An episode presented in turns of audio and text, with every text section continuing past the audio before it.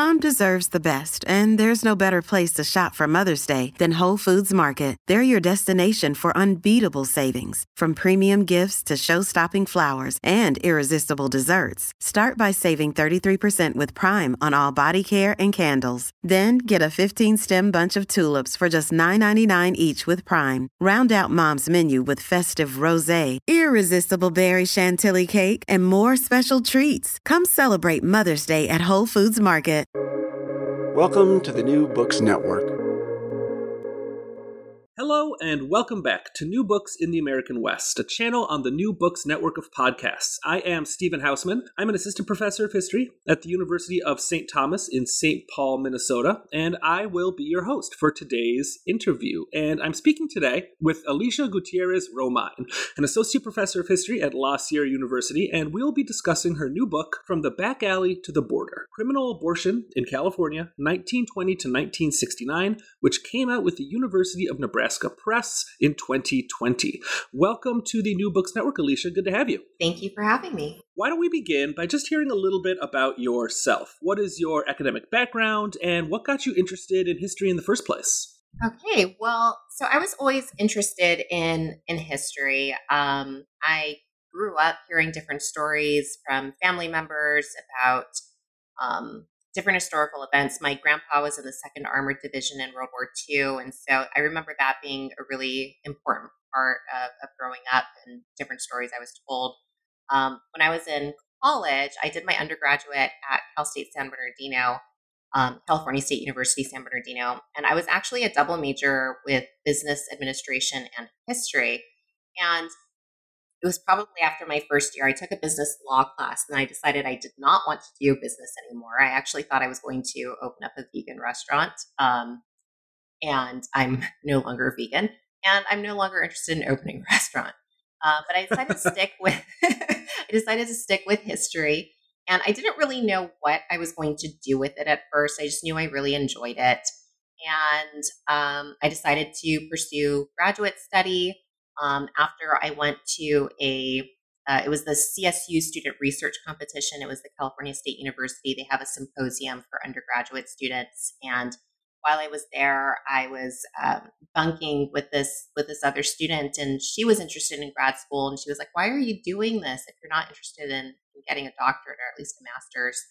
And so after chatting with her, I, I just it became something that I decided to do. And I did my doctoral study at the University of Southern California, and I completed my doctorate in history in 2016. I love that story. And, uh, you know, I, I, know that you recently earned tenure, but let me just say that there's it's never too late to to open a restaurant like that, and I think that there's pro- there, there's probably a market out there for for a history themed vegan restaurant. So I don't know, maybe maybe maybe keep that in your back pocket just in case. Maybe they wouldn't um, trust me because I'm. Not That's true. That's true. So, uh, what brought you to the topic of this book in particular? Why the history of abortion, and specifically, why the history of criminalized abortion in the 20th century in the American West? So, I kind of love that I always get asked this question because I actually never intended to write about abortion or criminal abortion or or really anything like that. Um, I was interested in medical history. And so when I was an undergraduate, I did my undergraduate research. I was also a Europeanist. I did my undergraduate research on Nazi Germany and the Holocaust. And I did a lot of, um, you know, seminar papers on Joseph Mengele his medical experimentation, uh, which eventually brought me to the eugenics movement. So it was medical history was something that that fascinated me.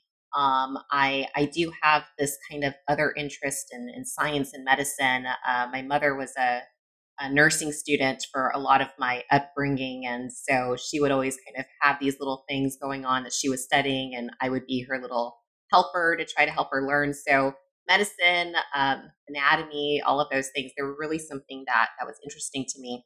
But as I did more research on particularly the German Nazi eugenics movement, I eventually understood that it had its origins in the American, particularly California, eugenics movement.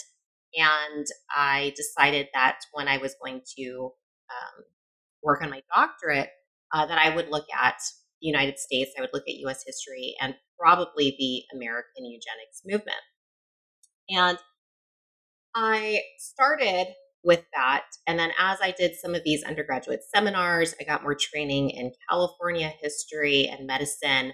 I ended up kind of shifting away from eugenics. And I thought I was going to do my doctoral dissertation on um, physicians of color in Southern California in the interwar years and what their experiences were like as physicians and what the experiences were like for their patients as they tried to provide them with care, sometimes in instances when there were no hospitals that were accessible to, to people of color at the time. And so I was actually on my first research trip to the California State Archives trying to get this project off the ground when I ended up finding all of these documents that were talking about physicians getting their medical licenses revoked for performing illegal operations. And part of the reason that I, you know, came to these documents was because I had failed to ask the archivist for um, permission to access documents that were from the 1950s and 60s. And so they were still too recent uh, to access without permission. And so the archivist was just letting me look at, at documents that were old enough.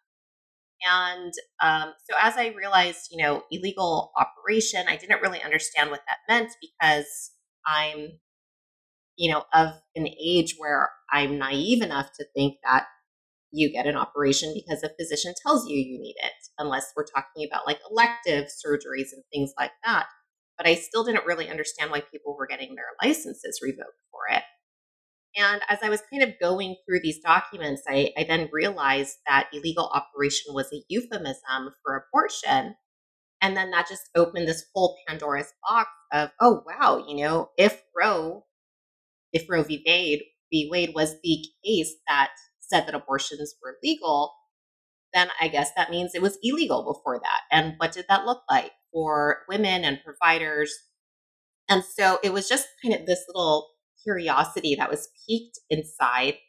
And by the end of my first day at the California State Archives, I found documents related to the Pacific Coast abortion ring, which I think we'll talk about a little bit later. And it was this, this black market coast-wide syndicate that was headquartered in Los Angeles. And I was just so fascinated by this. And I did a very quick Google search and the only reference to this that I found was a footnote in Leslie Reagan's book, When Abortion Was a Crime. And I was like, oh wow, like is is this it? Like, do I do I have a dissertation topic? So I emailed one of my um, doctoral advisors as I was leaving the archives and, and heading back to to my hotel. And I just asked him, you know, have you ever heard of the Pacific Coast Abortion Ring. They were headquartered in LA and they provided abortions during the Great Depression. And he emailed me back before I'd even gotten back to my hotel and he said, I have never heard of this. You need to find out everything that you can. And that really just kind of framed the rest of my week at the California State Archives. And I just figured the best dissertation was a finished dissertation. And I had all of these documents that were there in front of me. And I just decided to jump in. That's such an exciting feeling when you come across a story that uh, you think is interesting, and then you find out that it is an undertold story, and it presents an opportunity to you to tell that story for for more people. I just uh, I, I know that that feeling well, and it's it's a good one. It's one of the one of the the the, the, perks of a, a job like this. It is. It just it allows you to have your curiosity and to get mm-hmm. those excited butterflies of, of yes. something. Yeah, yeah, yeah. So let's get into the book a bit. And you start the story, you start the book in 1961 in Long Beach, California, uh, by talking about a woman named Eleanor McDonald. Um, and so I figured that might be a good way for us to, to get into the book since that's how you start the book itself. So, what is her story, and what does it tell us about abortion in the pre Roe uh, years, in the mid 20th century in California and in the West? Sure. So I began the book with this anecdote.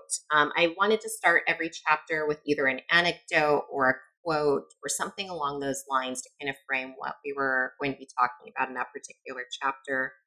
And so in the introduction, I began in 1961 uh, with a woman I call Eleanor McDonald.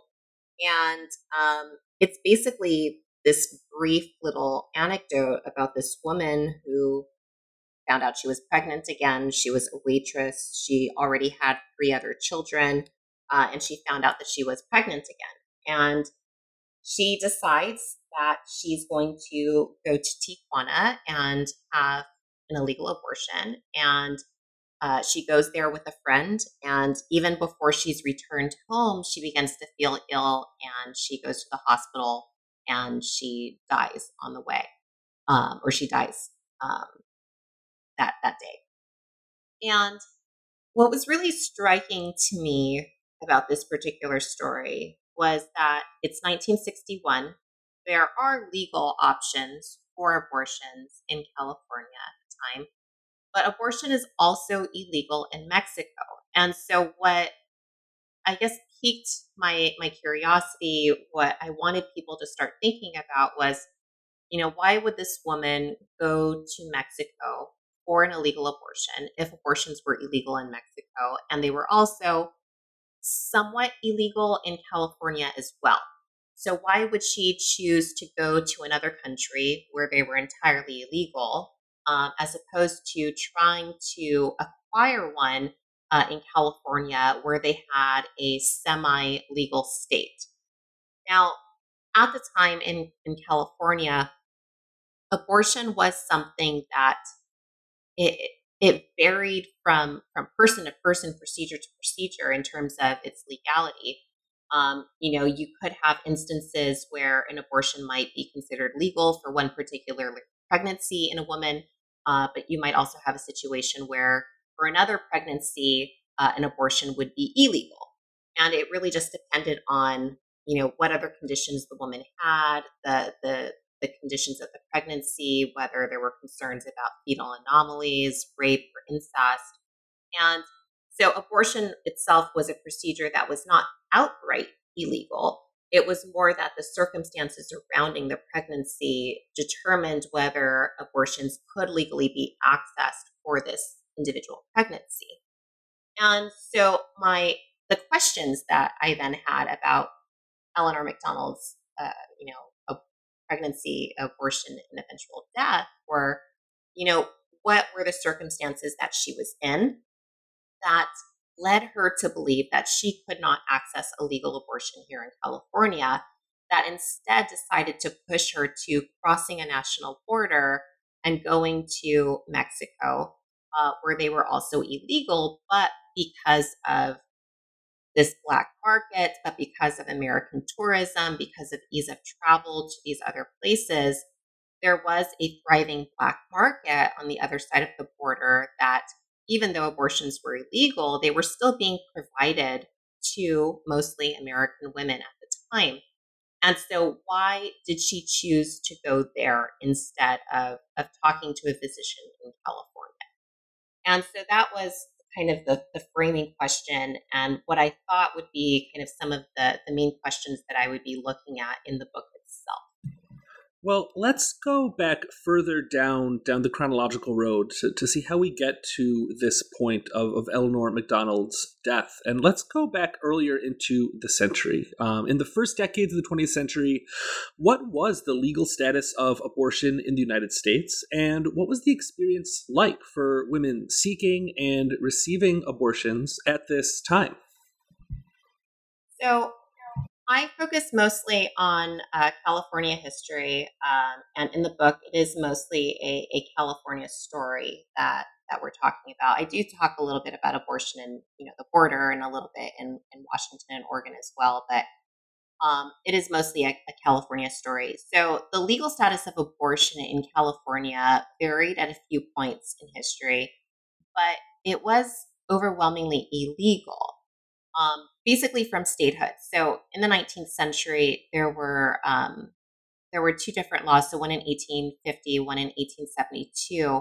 Um, when we kind of moved from um, kind of the territorial government to an actual, you know, penal code in California. But 1850 version, 1872 version of the law were basically the same. It was that abortion was illegal um, unless it was a physician who provided the procedure who, in the course of his or her treatment, believed that abortion was necessary to protect a woman's life. So there's a few things going on that they are illegal um, unless it's a physician doing it. So physicians are not really being held responsible um, if you know a woman dies, or there's not really an attempt to regulate the procedure if it's falling within the auspices of medical care and a physician saying that this is necessary for their patient. Um, so part of the reason for this is that we have you know this kind of changing geography of, medicine and professional medicine that is going on in the 19th century.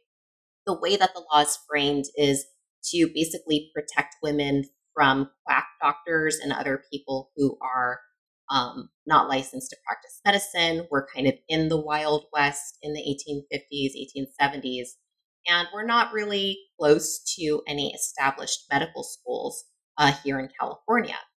So part of this law is about protecting women from people who are not trained to practice medicine.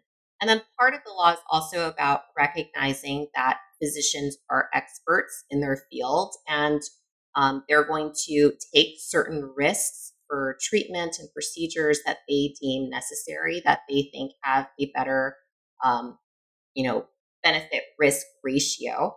Uh, so a physician is not going to perform an abortion unless they think that there's better odds of it, um, you know, being favorable to their patient. Um, and so, so that's part of what that those laws are telling us. So the procedure again itself, it's not entirely illegal. Um, the circumstances dictate whether it's legal or not.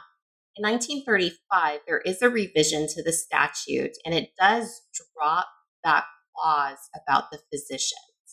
So basically, abortions are illegal unless necessary to protect a woman's life. Um, so, left to kind of these most extreme instances, it doesn't kind of leave a carte blanche for any of these physicians. It means that physicians can also be punished if, if, if it's found out that they're performing abortions for other reasons that are not to protect a woman's life. And so that is basically in effect until 1967. Uh, 1969, we began to see some revisions uh, in the uh, in the statute. Um, so 1967, we have the Therapeutic Abortion Act um, that is signed into law, and it does try to standardize, you know, the reasons for which women can have abortions, and then ultimately in 1969, um, our abortion statutes are found void for vagueness in the state of California. And how does this story, or maybe how do these laws, how do they affect the physicians? And who were the people who were performing abortions during this time? Who are some of the doctors involved in this story, and what are their stories? So it really varies over time because particularly during the 19th century and in the first part of the 20th century, most physicians who want to be seen as reputable providers, as good doctors, um, as you know, hardline AMA, American Medical Association uh, members, they're vehemently anti-abortion. Again, unless it's the most extreme of circumstances, um, you know, Leslie Reagan in her book, she kind of details this really well, where she talks about how um, mainline physicians they kind of use the uh, abortion issue as a platform to align themselves as as professional practitioners of medicine as a way to kind of separate themselves from people like midwives and other physicians of color in particular um, by essentially saying that this practice was only done by people, this practice being abortion, was only done by people who were not real doctors, that real physicians were protectors of the unborn, and that real physicians would not perform abortions unless, again, it was absolutely necessary. So, choice was not really something that was on the table. Physicians really reserved abortion care and treatment for the most severe of instances and it was something that was frowned upon by the professional medical community writ large. So physicians who wanted to basically prove that they were real professionals, that they were real doctors, they would be pretty anti abortion. So, um, and at least openly or outwardly anti abortion. Um, there's instances where we see that even some of these hardline anti abortion physicians are sometimes performing these procedures for their private patients and they're maybe creating a justification for it. Um, but if you wanted to be viewed as a respectable physician, you were hostile to abortion. And so for, for male physicians, this is um, something that, that they're doing, and especially for female physicians, for, for women physicians as well, there's also this additional concern about being viewed as perhaps too friendly with female patients, where they might be susceptible to, um, oh, you know, can you please do me a favor and please help me get this abortion? Um, so, if female physicians wanted to be respected and not seen as midwives, and they wanted to be seen as real physicians as well, then sometimes they were even more staunchly opposed to abortion because of that additional concern, that additional fear of being viewed as less professional or not belonging to the professional class of, of physicians. Um, now, when we're looking at uh, illegal abortions, I tried to use the term providers of illegal abortion whenever possible because it's a little bit broader, and I believe that it encapsulates the the variety of, of providers that we do see in abortion. It can be someone with no medical skill. It could be someone with no medical training who believes that this is an opportunity for them to make a lot of money. Um, so it can be someone with no medical skill who is performing these procedures. But providers of illegal abortion could also mean physicians, surgeons, other medical professionals who are providing abortions for perhaps illegal reasons. So, whether that is a private patient who they want to continue um, serving, who they want to kind of keep in their good graces, uh, or it could be a professional, you know, physician, doctor, surgeon who perhaps is manipulated into providing a procedure or who let their emotions get the best of them and provided the procedure. So saying providers of illegal abortion kind of encapsulates all of those people who for one reason or another, the abortion that they are providing are providing is illegal, but it doesn't really say anything about the scale of these people.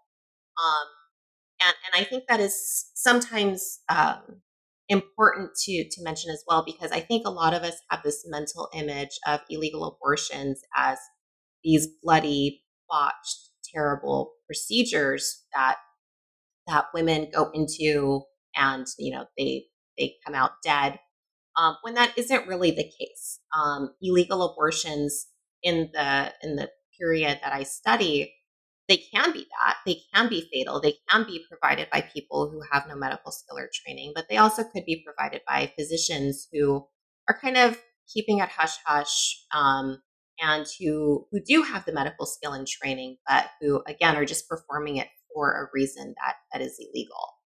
So in the book, we have this whole spectrum of people. We have people with no medical skill or training, like um, Galen Hickok um, in, in one of the earliest chapters.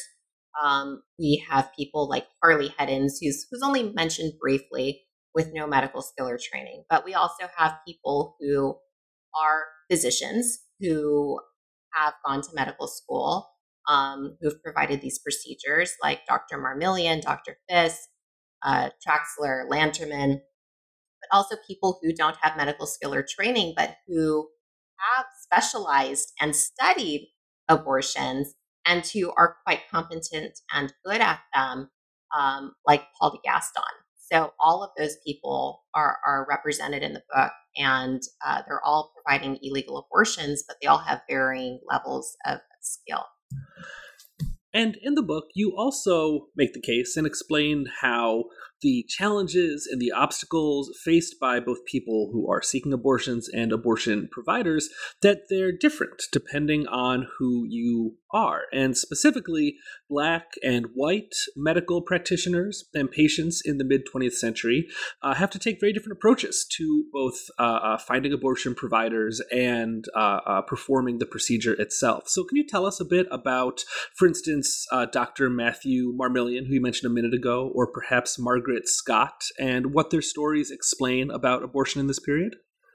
Sure. So, in, in one of the chapters, I, I tried to focus on the experiences of, of Black women who were trying to access illegal abortions and Black physicians and, and other Black providers uh, who were performing these procedures. So, Margaret Scott was an 18 year old Black woman, uh, and she found herself pregnant when she did not want to be.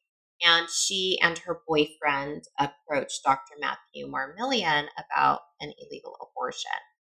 So, Margaret Scott, um, she and her boyfriend, they lived uh, probably about 60 miles east of Los Angeles, where Dr. Marmillion lived. Uh, Dr. Marmillion was a skilled medical professional. Uh, he was seen as a pillar in his community, a well respected doctor. Um, Margaret Scott, she and and her her boyfriend uh, approached him, and it's you know, and perhaps I should preface this by saying that when we're talking about things like um, illegal abortion and we're looking at the archives and the documents that are there, there are lots of gaps, and so sometimes you're having to um, make guesses, or in my book, I sometimes pose them as questions. You know, perhaps they felt this, perhaps they thought this. Um, and I'm sure that's probably frowned upon by some historians, but I I don't want to speak for someone when I don't know what they're actually thinking, and uh, and perhaps it's uh, less professional to interject your own human emotions and things that you might think as a person if you were in that situation. But that is how I approached some of these stories. Um, but they, they approached Dr. Marmillion uh, about an abortion. And, you know, reportedly he wasn't really interested in, in doing it, but ultimately, supposedly, um, according to, you know, what is ultimately decided in court and everything, he provided the procedure and she died.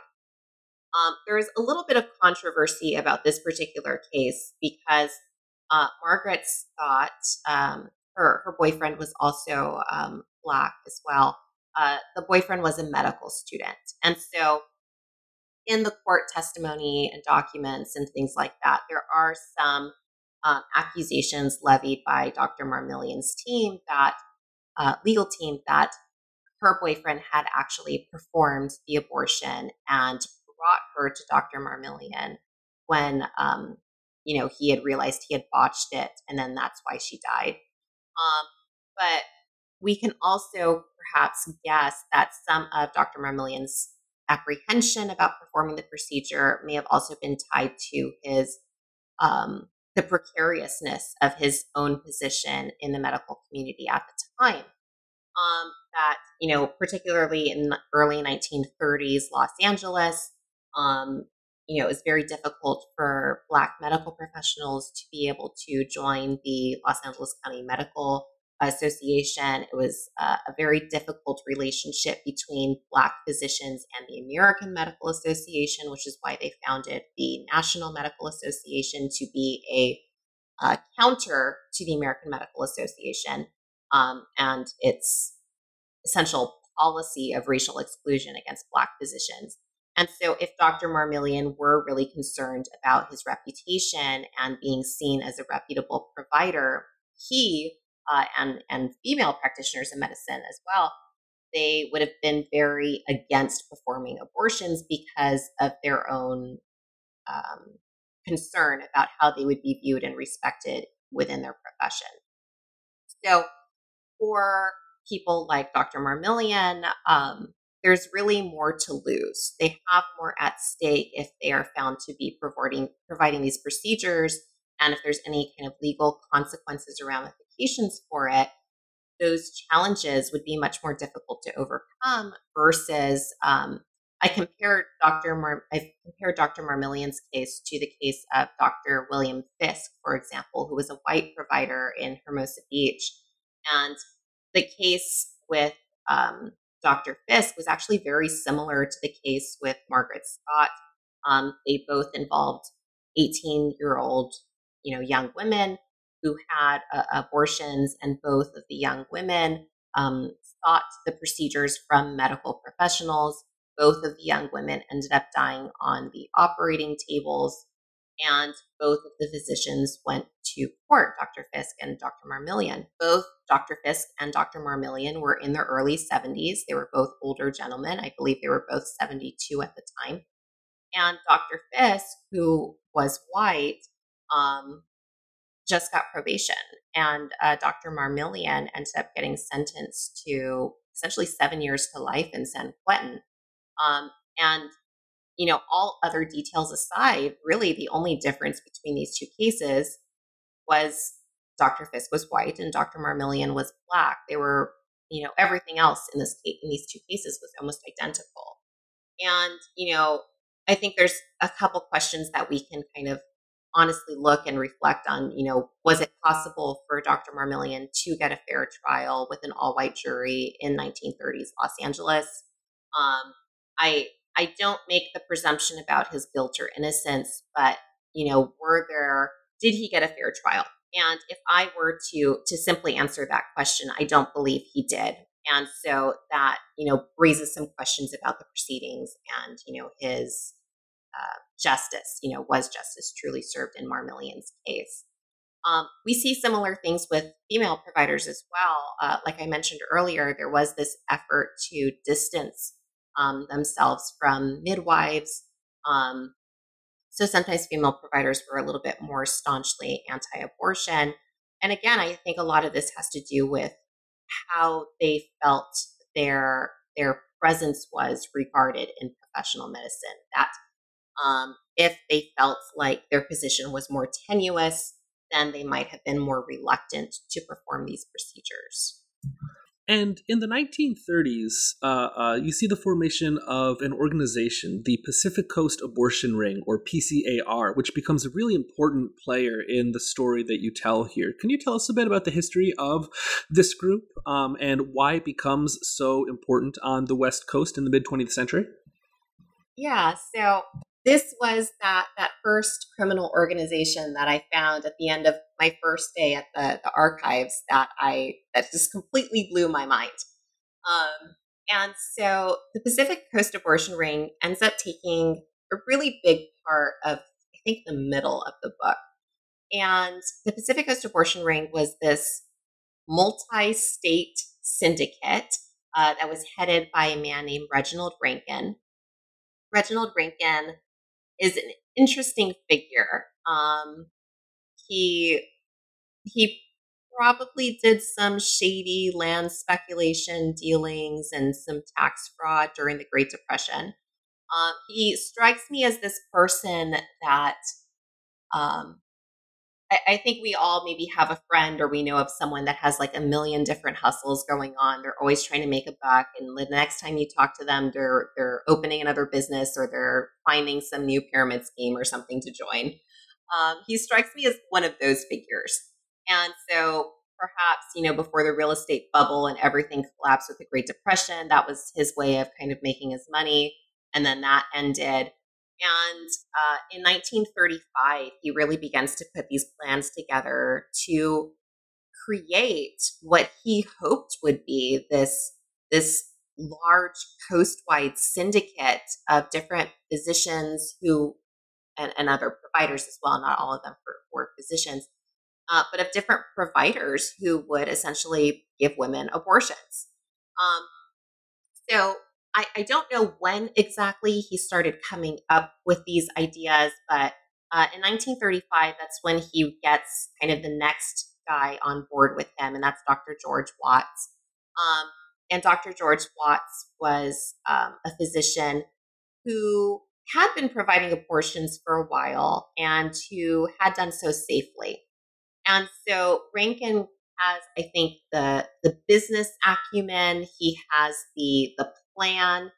Um, he has the perhaps knowledge of, you know, who to get involved in law enforcement, to maybe bribe or to kind of get them to turn their head the other way. But George Watts is the person who has the medical specialty. And so Rankin knows that since Watts has been able to provide abortions for 40 years without, you know, getting arrested or anything like that, that he's really the person that he needs to get on board with this. And if he gets him, then everything can kind of fall into place. So Watts does um, join him, and together they basically end up recruiting about 30 other providers of abortions. Um, and they headquartered them in, in Los Angeles. Um, but they have clinics in California, Washington, and Oregon um, all along the Pacific coast. They set up these doctors' offices. They move their providers around. So if they, um, you know, approach a, a provider of abortion, say in Portland, and they say, "Hey, do you want to join our ring? We promise, you know, you'll have a minimum salary of this much. We will find people for you." you'll make a lot of money. And if this doctor or provider in Portland says sure, then Rankin might have him move to San Jose or uh, San Francisco, some other place to kind of maybe unsettle him, but put him in a different clinic where he doesn't feel like he has ownership or control. Um, so he shuffled his his providers around a little bit and put them in different posts from where they came from. Um, and all of these people basically are providing abortions. That is the only thing that they are doing in these clinics. Uh, Rankin has a group of young women and pharmacists who he calls steerers. So they're recruiting people, they're finding people. The young women might walk up and down Hollywood Boulevard. And if they approach or see other young women, say, hey, you know, if you have a friend who's in trouble, um, just tell her to go to this office and they'll take care of her. And the pharmacist, you know, uh, say a young couple comes to the pharmacist and asks if there's anything that could help them instead of offering a drug for sale the pharmacist might say oh just go to this clinic and they'll take care of you so there's all of these layers and all of these different people who are part of the pacific coast abortion ring but at the end of the day there's about 30 people who are actually providing the procedures and these people all are trained under dr watts uh, he makes sure that everyone understands how to do the procedures. Um, he shows them how to perform the procedures safely. Um, Watts had kind of come up with this uh, thing that was called a, a vacuum aspirator. Um, and it was basically this kind of suction device to help ensure that all of the fetal material had been removed from the uterus. So it starkly minimized the rate of infections. And so it helped a lot of these procedures be really safe and after everyone received their training from Dr. Watts and he kind of signed off and said, okay, you've practiced enough, you're good to go. Um, then they were sent off to, to their clinics. And what was so striking to me is this, this ring is only in operation really for, you know, from 35 to 37, but it's not fully 35. It's not full of 37. I've, they've maybe got like a year and a half, a year and eight months that they're really in, in full blown operation but they're making the modern day equivalent of millions of dollars per month. And that's all they're doing is they are just providing abortions. And so they had clinics in, in basically every, every major city in California, Washington, and Oregon. Um, they had a, a, sliding scale for pay depending on how far along in the pregnancy the, the women were. Um, and everything was done you know, really clean and hygienic. I found no evidence of any fatalities um, in the course of, of their providing abortions. Um, and and I come back to this idea of, of Rankin being an interesting figure because you can't really put your finger on him. Um, yes, there were no fatalities that I found, but he does you know, intimidate witnesses, right? There was one young woman who she didn't die, but she did have to be hospitalized after her abortion. And so he shows up at her, you know, hospital bed and he basically says, you know, what's it going to cost to shut you up? And her mom says, well, you know, her medical bills are this much money. Um, and then he Western Unions the physician and has her emergency care paid for.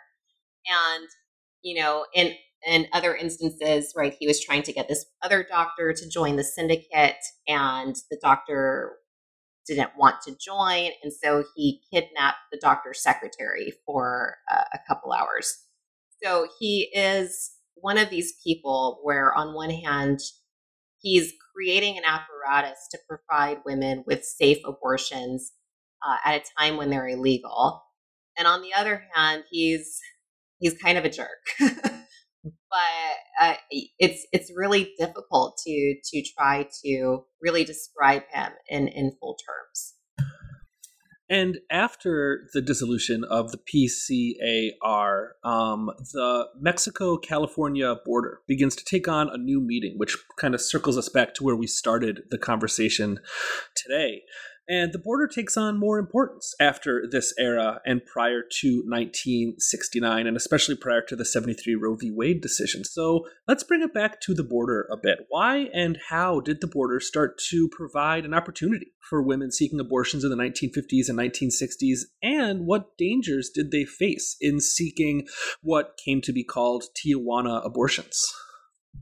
Yeah, so the border plays a, really important role. Now, um, there were women who did cross the border for abortions in the 30s um, and 40s. I did find evidence of that, but we don't have this kind of massive movement or or the proliferation of this massive black market really until the 1950s and 60s.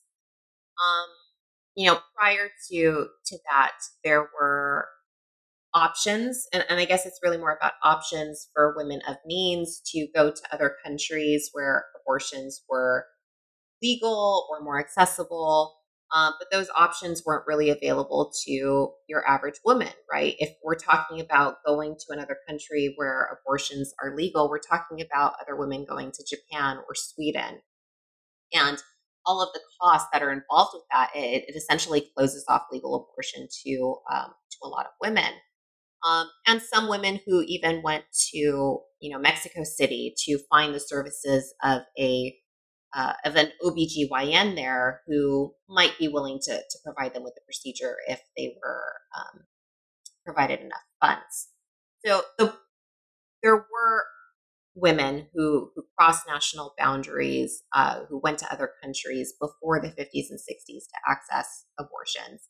Um, but we're talking mostly about women of means in those instances. Now, after the Pacific Coast abortion ring is dissolved, what's really interesting about this particular case is that from what I saw, it was one of the biggest cases where the providers of illegal abortions were put in prison without a woman dying. Now, before this, most of the other cases that involved successful convictions um, involved a woman dying or at least becoming incredibly ill. And part of that has to do with some of the um, with some of the the legal requirements for um, convicting someone. So there had to be proof of pregnancy. There had to be proof that um, something was done to terminate that pregnancy. And if you have a woman who receives an illegal abortion and she's perfectly fine, she's probably not going to say anything about it. Um, and you can't really prove that there was a pregnancy before that or that the, the pregnancy was terminated for the wrong reason. But if there is an autopsy, right, sometimes those questions can can be answered there. So mostly before the Pacific Coast abortion ring, the only successful convictions that we see of abortion providers uh, involve fatalities. And um, it's typically easier for, for people to be brought to trial if they are not physicians as well. Uh, and we have, you know, those things that are going on with Pacific Coast abortion ring. You have people who are providing them who are not physicians. Um, and you don't have, have people dying. So the thing that brings down the Pacific Coast abortion ring is just this mountain of evidence um, that you know you have patient cards you have all of this other information that is essentially saying and spelling out what these people are doing. So i argue in the book that in california this is a sea change in that it means that there is a lower standard of evidence that is necessary to convict providers of illegal abortions. You don't need women to die anymore um, but if after this, we start moving most abortions to hospitals. Um, then there's no reason for a private clinic or anything to have speculums or these um, catheters for the suction that, that Watts was using. There's no reason for any of those things to be in private physicians' offices. So there's a few things going on. Um, there's this kind of change in what we're able to prosecute and convict based on. Uh, there is this kind of general movement of labor and delivery to the hospital that is taking place in the 1930s uh, throughout the country as well. Um, and with that labor and delivery moving to the hospital, abortion is moving into the hospital as well. So, for women who want abortions after the Pacific Coast abortion ring, it's most likely going to be in a hospital setting, which means there's more oversight. There's, you know, now you're dealing with hospital administrators. Now you're dealing with therapeutic abortion committees. Now you're dealing with hospital lawyers. All of these people who are invested in limiting their own liability. Um, and so this means that for many women, if they're trying to access a legal abortion, uh, it's much more challenging. You have all of these kind of bureaucratic arms that are governing over this procedure when it used to just be something that was limited to the physician and the patient. So, as legal abortions become more challenging already to access, you have people who begin to kind of look towards the border. Um, the other thing that kind of affects this as well is, you know, greater access to roads, cars, tourism, um, the the creation of a vice industry in the prohibition era for Americans to enjoy drinking uh, on the border. All of these kind of coalesce together to form the foundation wherein illegal abortions in the border space are able to to emerge. So uh, there's another case that I, I, focus on in the early 1950s, uh, and it actually involves Reginald Rankin again. And this is the Buffum case. And in the Buffum case, Reginald Rankin decides to uh, basically just have a front in Long Beach, California, where he sets up procedures for women, but the actual procedures are done in Tijuana. And he uh, he's arrested again, convicted uh, of violating California's abortion statute. But he and Roy L. Buffum, who was the I guess co-conspirator in this, uh, they were able to successfully appeal their case because um, I, I, like to call it a legal technicality, but it's much bigger than that in the sense that um, the California court recognized the limits of its power. They could not convict two men of violating a California law if the actual violation took place in Mexico. And you couldn't have a California court convict these two men of violating Mexican law because also it was illegal in Mexico as well. And so it looks like uh, Rankin and Buffum won their appeal. It looks like they found this legal loophole that allowed them to kind of exploit the proximity um, that they had to the border. And so I argue that it's after this this Buffum decision, um, the cases People v. Buffum, Reginald Rankin is is not listed in the, the case name.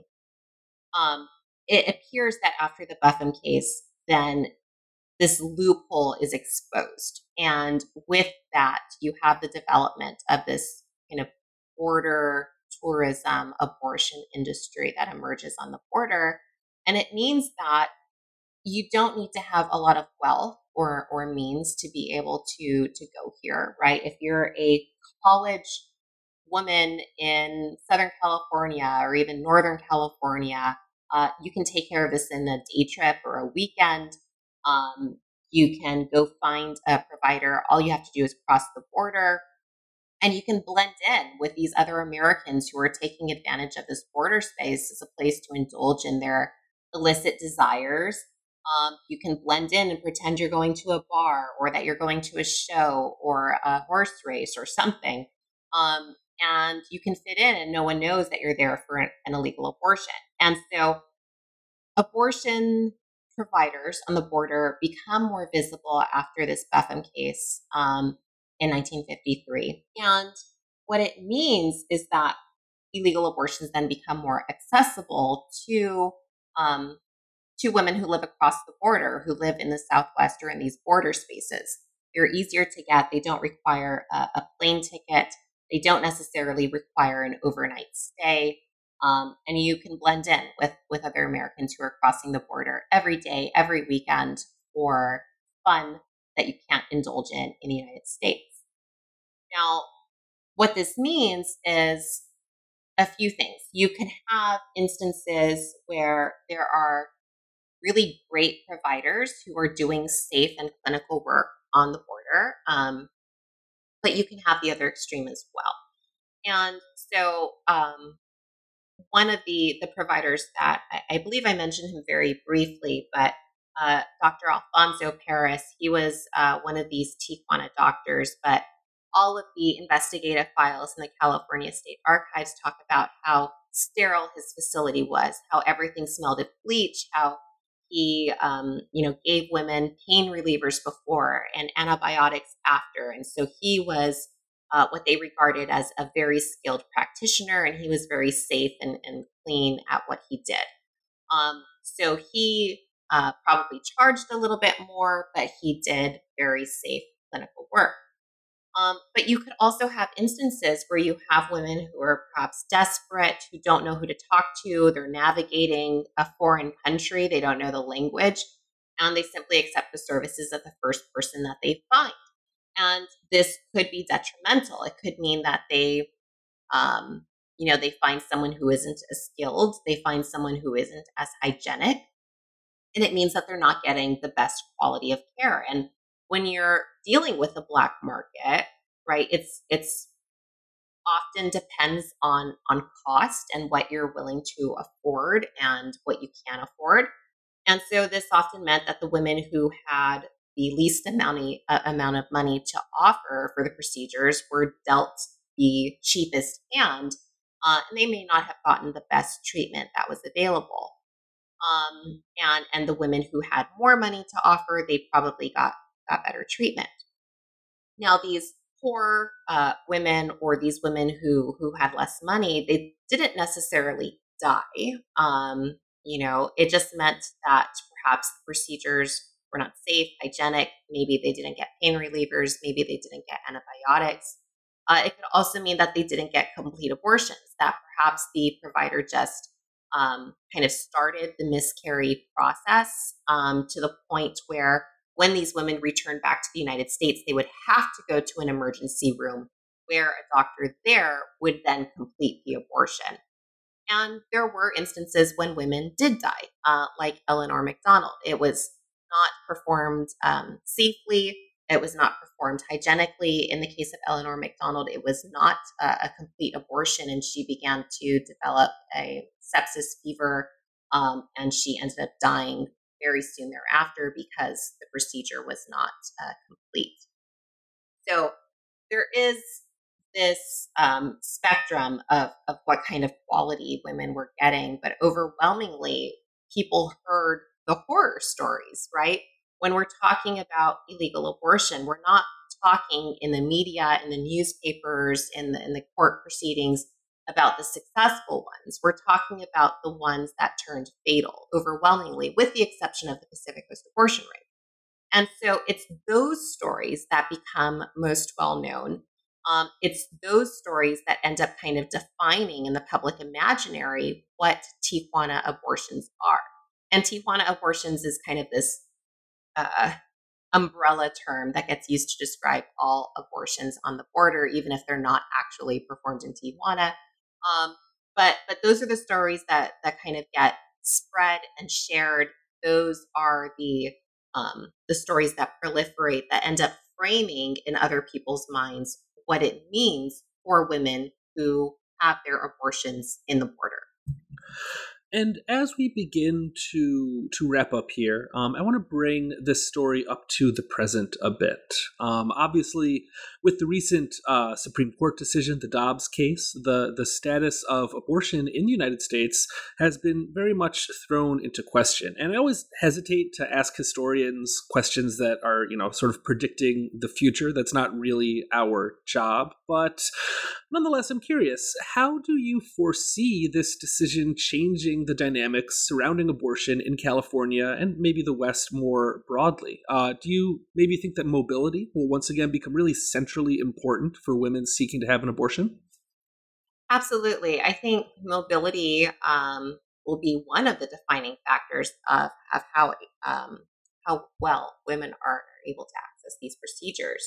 Um, with the Dobbs case, right, I think a lot of states are going to continue on the trajectories that they've been in in the last 10 years or so, which is either enshrining and protecting abortion rights in their state laws and state constitutions or uh, restricting abortion rights in their states.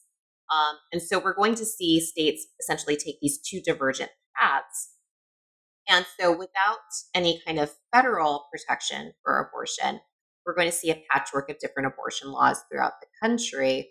Um, and so this means that for some women, they will be able to go to places like California, where I am, where um, abortion is legal and protected. Um, or, you know, if they don't have the means, they're essentially stuck. I think uh, it's also important to consider the ways that technology has also changed the abortion debate as well. In the period that I study, we're talking about surgical abortion, when today approximately 90% of abortions that take place are medicated. They uh, do not involve any kind of surgical procedure at all. So it's really much more about access to these drugs that can medically induce an abortion. Um, and so I think with that, there is the um, the possibility that we'll see fewer of these kind of back alley um, you know, abortions. We'll see fewer of these kind of women who um, are are hurt in the ways that we saw in the 30s, 40s, 50s, 60s. But I think we will still see that unfortunately reflected mostly in in the women who don't have means who were not able to get the drugs who were not able to travel to another state um, so while i believe there will be fewer of those instances of you know, botched procedures, these kind of horror stories. Um, I think we'll see them primarily in the women with the least amount of resources uh, and means to access these other options that that exist. Um, one of the things that you know after the Buffum decision, there were attempts to try to um, change the laws to to um, prevent women from crossing state lines, from national, uh, crossing the national border uh, attempts to invoke the Mann Act to um, try to prevent these from taking place, but those didn't end up working.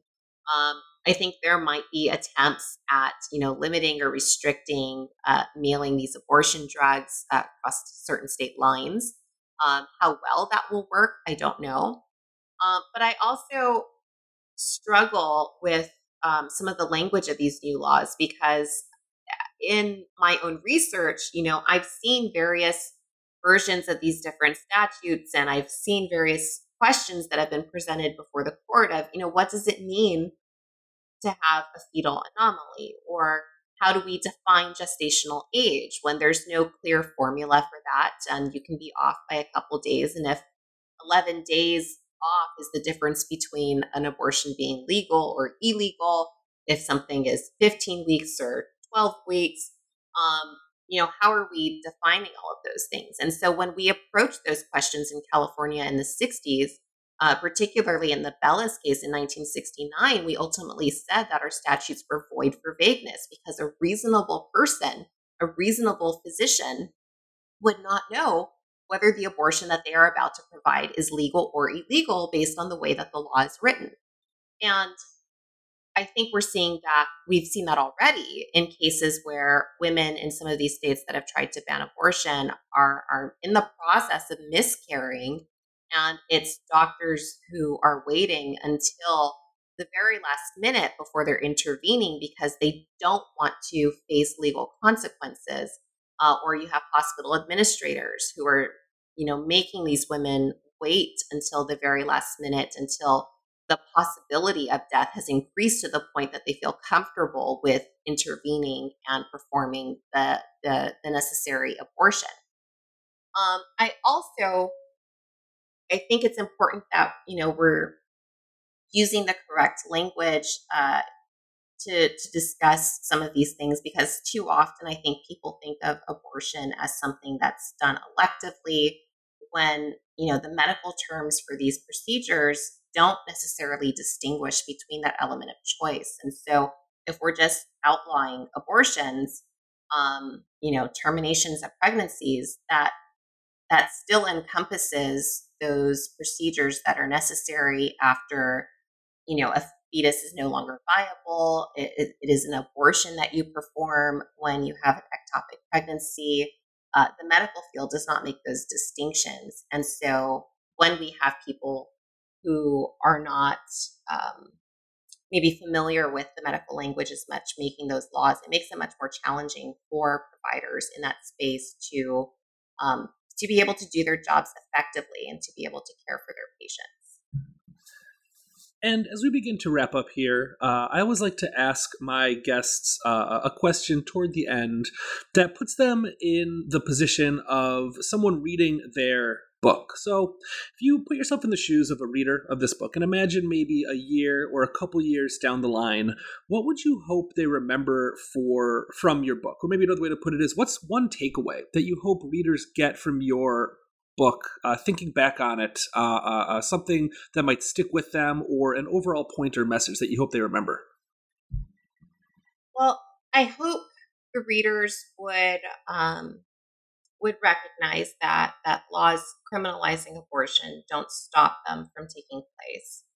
Um, but I also hope that from the way that I've written the book and the sources that I use, that that people recognize that that the women who undergo these procedures they do so after deliberation they do so after consulting with their partners um, these aren't careless decisions that they are making overwhelmingly and i would hope that um, that people would be more empathetic and and listen to others even if their uh, opinion is, is slightly different on the the issue of abortion and then finally, I'm curious what you've been working on in the interim. This book came out a couple years ago, um, and I know that it, it, emerged from your dissertation. What have you been working on as your next project? Can we get a preview?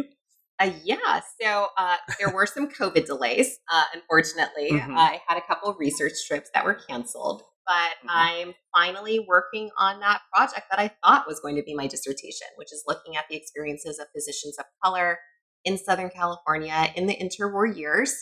And uh, I'm doing this by starting with um, the experiences of Dr. Edna Griffin. She was the first Black woman who was a physician in Pasadena, California. And kind of starting with her, um, it's not a biography, um, but using little vignettes from her life to kind of explain and show uh, the different ways that that race and and segregation affected her ability as a black woman to provide medical care for her patients, but also how her patients um, were also um, kind of caught in this limbo because of their own race and the ability to access certain medical institutions as well. So it's a story about professional medicine in Southern California. I think it was initially going to be the interwar years, but now it's looking like a little bit longer than that. Uh, maybe it might go up to the 1950s or so. Um, but I, I, just had a research fellowship last month and I got a lot of stuff down. So I'm, I'm excited to start writing again. That sounds excellent. And uh, when the book is finished, we'll have to have you back on the show. It sounds like a great project. I look forward to reading it. And I, I hope to finish it sometime before seven years from now. but you know, but but no rush either way. And if not, that's perfectly okay. Good work takes time. I will see you in seven years then. Sounds good. Alicia Gutierrez Romine is an associate professor of history at La Sierra University, and her newest book is From the Back Alley to the Border Criminal Abortion in California, 1920 to 1969, which came out with the University of Nebraska Press in 2020. Thank you once again for joining me today, Alicia. Thank you for having me.